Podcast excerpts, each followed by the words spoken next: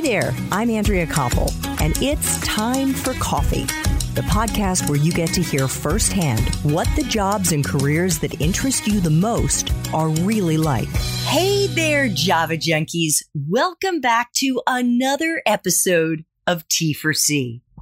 Are you obsessed with plants and you want to build a career around gardening or landscaping and growing flowers, fruit, and vegetables? Then this is the episode for you.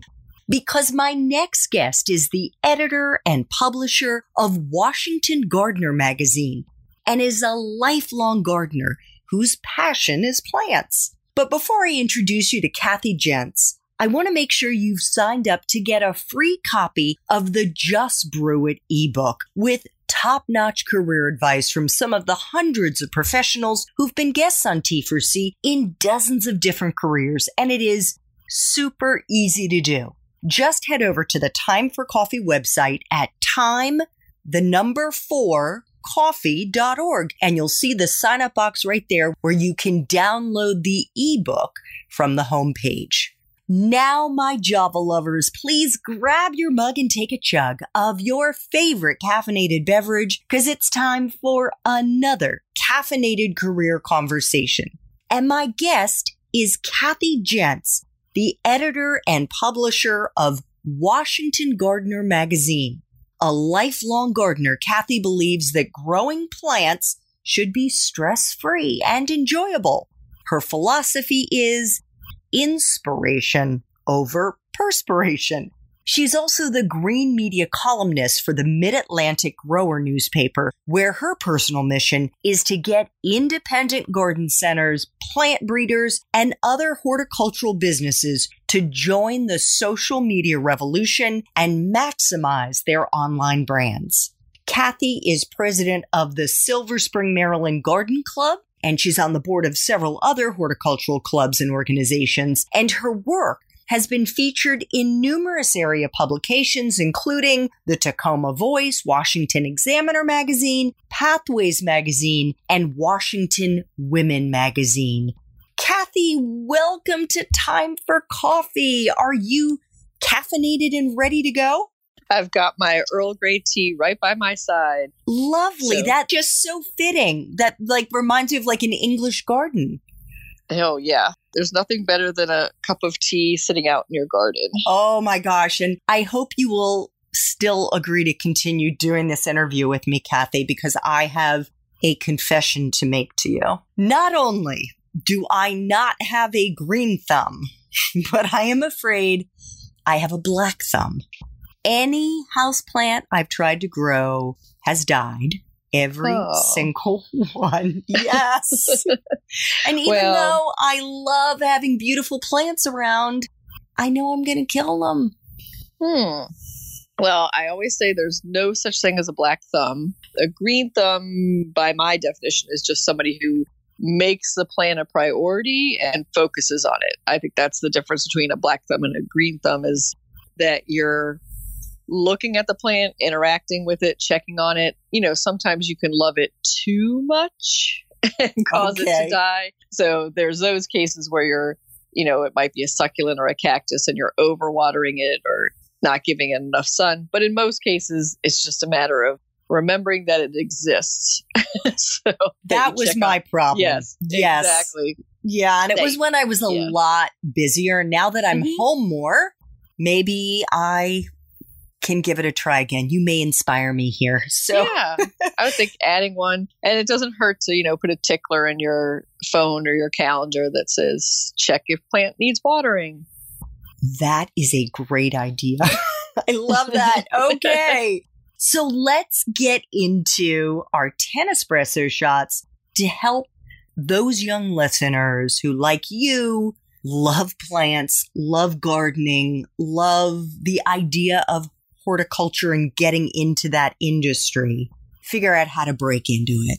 So, what entry level jobs, Kathy, are available to young people who want to get into this field?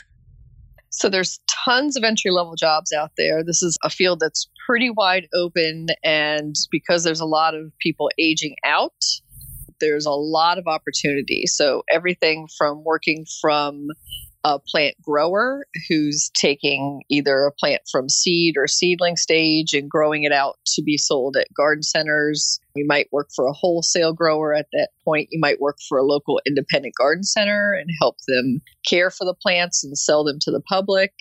You might do home landscape care and maintenance, which is a big hole in the market that I see that a lot of people are interested in installing a landscape or designing it. And there's not much on the maintenance end available out there. And then there's uh, my end, which is garden communications, which is teaching and speaking and writing about gardening for the general public. And are there many other gardening publications out there that young people mm-hmm. could search online? Maybe is there an aggregating blog or site where they could mm-hmm. find them? Yeah, you can go to GardenComm, which has two M's, C O M M, gardencomm dot com or .org will take you to the Garden Communicators Association. And in that, you'll find hundreds of members who we list their blogs, they have podcasts, they have publications. Some are newspaper columnists, some are radio hosts, and then some might just be a landscape designer who's doing a client newsletter. So they either have an emailed or a hard copy newsletter that they're drafting. Awesome. And I know that many of them probably want interns, right? So for those college oh, yes. students, mm-hmm. there would be those opportunities. Yeah, definitely. And so just in the DC area, I take on interns for my magazine and there's also the American Horticultural Society, which is based at River Farm right next door to Mount Vernon in Alexandria, Virginia. And they have a magazine that's been around for decades called The American Gardener. And that's a national gardening magazine. And they are always on the lookout for interns. Awesome. Awesome. Thank you. Kathy, what is a useful hard and soft skill that you've looked for over the years in the young people that you hire? I would say for hmm, difference between hard and a soft skill. I was going to say that they're open to new experiences. They're willing to learn because I would say you weren't born knowing, you know, how to program a computer. Nobody's born knowing how to fix a car. You learn that and you just have to be open to learning and new experiences in that way and that they're detail oriented i think is is a big skill i'm looking for so for my publication and for all my other communications podcast blog etc obviously I need somebody who has an eye for detail as far as editing as far as writing stories and looking out for the difference between say five different types of tomatoes. It's not just a tomato. There's different varieties. There are? No, I'm just kidding. Yeah. I'm just kidding. yes. Okay. But yeah. Fair so enough. For, I was going to say for the average person, they're like, there's those green things growing in the corner over there. So. okay. Yeah. That sounds like something I would say, but mm-hmm. no, I don't know. I don't want to completely incriminate myself here. Is someone's major a deciding factor to get into the field writ large of horticulture. In other words, if they mm-hmm. haven't studied the sciences mm-hmm. or communications or journalism as you have, is it a deal breaker? Not at all. So it helps to take botany and some of the science courses. It's great if you can major in horticulture or you can get a certificate And almost all states have a CPH, a certificate of professional horticulture, that you can apply for that program and get certified if you want to move up, say, a level in your career. But I know several people who work at public gardens that are in charge of the entire plant collection, and they came from, say, a law degree background. One gentleman I know, he was a historian and he just fell in love with plants, started working at a garden center, and moved up from there. So it's always surprising to me how few people who are in horticultural industries actually have horticulture degrees. Yeah, that is really interesting. What about a graduate school degree? less so for somebody who's trying to break mm-hmm. into the field, more so for somebody who maybe wants to run a company or lead a company. Yeah, you can. There are fellowships you can apply for. There's one really prestigious one in our area at Longwood Gardens in Pennsylvania. So if you're looking to be a leader of a public garden, that would be a fellowship to apply for. There's also if you wanted to manage a firm, say it was a wholesale grower, you might even do a dual degree of business and horticulture. So there are several people I know who have gone back to school to get a master's of business when they had, say, an undergraduate in horticulture. Awesome. And I'm so glad you brought up the Longwood Gardens Horticulture Fellowship. And just for those who may be interested in it, the 2022 cohort, which is a 13 month fully funded fellowship, you can apply beginning in August of 2020 through the end of October 2020. And as Kathy said, the fellowship over the 13 months builds leadership capacity within the public horticulture industry, which covers everything from landscaping to forest gardening, permaculture, vertical farming, and on and on. So that is an awesome thing to apply for if you're interested.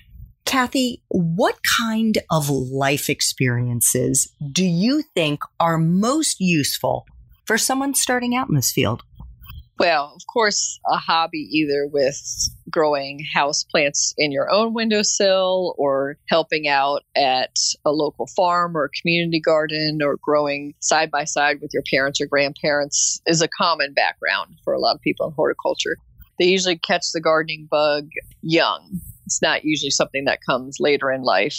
So most people have memories of some mentor that adopted them at some point in their childhood and showed them this is a sweet pea, this is a rose, and then showed them how to care for the plants and sat with them and taught them names. So that obviously helps.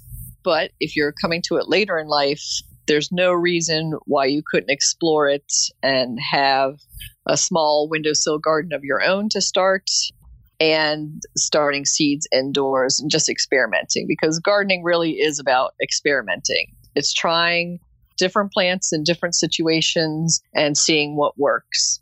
I can't wait to hear how you got into it. And our mm-hmm. listeners should check out show notes to see if Kathy's main time for coffee episode has already dropped, because that's where I'm going to ask her about it. Kathy, what is the best part for you of being in this profession? Huh, that's a good question. I would think it's just fulfilling. So, not just growing for myself, but teaching other people how to grow is amazing because I run into people who didn't know anything, never put a seed in the ground before. And three years later, they're feeding their family with their garden plot, or they're coming back to me with cuttings and seeds to share and saying, Have you tried this? And here we tried that. So it's you know, tremendously fulfilling to have that come full circle back to me. Oh my gosh, I can only imagine. And just so our listeners know, you and I are both in the same state. We're not mm-hmm. together in person because of the coronavirus. You're in Silver Spring, Maryland. I'm in Chevy Chase, Maryland, which is zone six, seven. Is that right? Yes. So we're pretty much in the heart of seven for close in for the Washington, D.C. suburbs, and some of the more outer suburbs might be 6 6B. And is this considered to be a good area, a good zone to live in for growing things? Oh, yes, it's an excellent growing zone. We have the USDA literally down the beltway from us in Beltsville, Maryland and they didn't put it there by accident. so they have several trial fields of plants that they're breeding for farmers. There used to be where the Washington, D.C. Beltway is now, this is before my time, but there were apple orchards where you're driving on the Beltway on the north side. Those were trial apple orchards for the USDA. And then when you go farther out to the eastern shore of Maryland and the mid Atlantic area, those are the home of a huge amount of wholesale plant growers. So, both ornamental and edible plants, trees, and shrubs. You can go down the Eastern Shore and just see one wholesale nursery after another. So, it's a great growing area. It's very moderate and temperate. So, we have four seasons but we usually don't get hit by super cold blizzards, knock on wood. Not yet. And, uh, yes, exactly. And then our, our summers are hot and humid, but with the prevailing wind off the ocean for the Eastern Shore growers, that moderates that a little bit. You're really inspiring me to get out there and plant my garden. I'm, I'm not Yay. kidding you. I'm getting excited here. Yay. All right. So, flip side, Kathy, because we know you can be in a field that mm-hmm. you love and still have plenty of aspects in your job that are not so much fun. So, what is the part of your current job at Washington Gardener that sucks the most? Uh, I would say accounting and paperwork is definitely my Achilles heel. That's the thing I procrastinate most about taxes and filling out any paperwork and forms. And some of it you procrastinate for days and it turns out to take 10 minutes to fill out but it's just like so painful for me to even sit down and fill that out again yeah you and me both yeah. and so why why don't we learn and just mm-hmm. get it mm-hmm. done right away because it never takes as long as we think it's going to take right it's just like the exact opposite of, of why you got into business for most people. Why you you're doing your career It's just like I want to do the thing, not the thing I have to fill out the form to apply to do. Mm-hmm. Yeah, a hundred percent. Kathy, what is the best career advice you've ever gotten? To really think about that one, I would say make your hobby your career is probably the best career advice I've found. So what you're starting to do and finding that you're spending more and more time on and that you get obsessed about or that's your passion might not be your career or job to start off with, but you can start transitioning that way over several years and start to look for those opportunities where you could make that a full time job. Is that what you did? Definitely. Okay. So I kind of, yeah. yeah. I thought maybe yeah. there was uh, truism there two final espresso shots. What movies, if any, or Netflix, Hulu, Amazon shows, or fiction books, or frankly, any book, do hmm. you think accurately depict this profession? There's a little known English film, a comedy from a few years ago called Green Fingers. And so in Britain, it's called a green finger instead of a green thumb. So that took place a horticultural program in a prison. So they are teaching the prisoners gardening skills. And there's a horticulturist teaching them that and then having them grow and evolve. And of course, there's a character arc to that with the, I guess it's a low security prison, but there are across the country lots of those programs where at a minimum security prison, you would bring in a, a professional horticulturist and teaching people so that when they leave, they could get a job as a landscaper or work for a wholesale grower. So that was really interesting to see that arc in, in that movie. Oh, it sounds awesome. We'll try to include a link to it in our show notes. Final espresso shot. What would Java junkies be surprised to learn about your profession? I would think that it's how friendly it is, how many people know each other. So it's kind of a small world, a small universe, and everybody is trying to boost each other. So it's very low competition. So one person who's come up say with a new water lily is immediately sharing that plant with several other growers across the world, even to trial it and get it out there. And then people are always looking out for each other for job opportunities, for introductions. I know that I've connected and gotten people who've connected me to almost everybody from what I would consider huge names in horticulture. I feel like are my good friends now So it's amazing. So you pick up a book, almost every gardening book that I would see on a library bookshelf, I know their authors personally. So it's nice to be able to say, oh, well, I can recommend Ferris or I can recommend Jim's book because I've seen them talk, I've met them, and I've had a drink with them or been out to lunch with them. Oh, isn't that cool? Yeah, it's quite, it's really an industry where people are extremely welcoming and everybody has usually come in through a mentor and developed a career with a relationship with a mentor mentee so everybody's always looking out to bring in that mentee under them that we want to pay back what has been given to us and handed down i guess it's not surprising that mm-hmm. the people in this world would be so down to earth exactly i think there are a few egos out there, not going to lie. There's a few people, but that's definitely unusual. Most people are just, it's, you would come into a room with 30 horticulturists or garden writers or landscapers, and you would leave with 30 friends at the end of that evening. Love it. Well, Kathy is not only the founder, editor, publisher of Washington Gardener, but she also speaks on gardening. She was honored to have presented programs on Thomas Jefferson's Monticello at the University of Maryland, the Historic Society of Washington, D.C., and you also have webinars that you're doing now, right? Mm-hmm. Yep. So, because of COVID, a lot of my talks this spring have obviously been canceled or rescheduled for next fall or spring, but I still want to get that information out there. So, I'm hosting several webinars coming up. And how can they find you? So, they can go to WashingtonGardener.com or they can follow me on social media at WDC Gardener on Instagram or Twitter, and our Facebook page is Washington Gardener Magazine. Awesome. Kathy, thank you so much for making time for coffee today with me and the Time for Coffee community, even though you're drinking English breakfast tea. This was just wonderful. Thank you. It was my pleasure. Thanks so much for listening to Time for Coffee, where the professionals in the jobs that most interest you always have time to grab coffee 24 7, no matter where you live. I have one quick favor to ask you. Remember to rate, review, and subscribe to Time for Coffee. Thanks so much.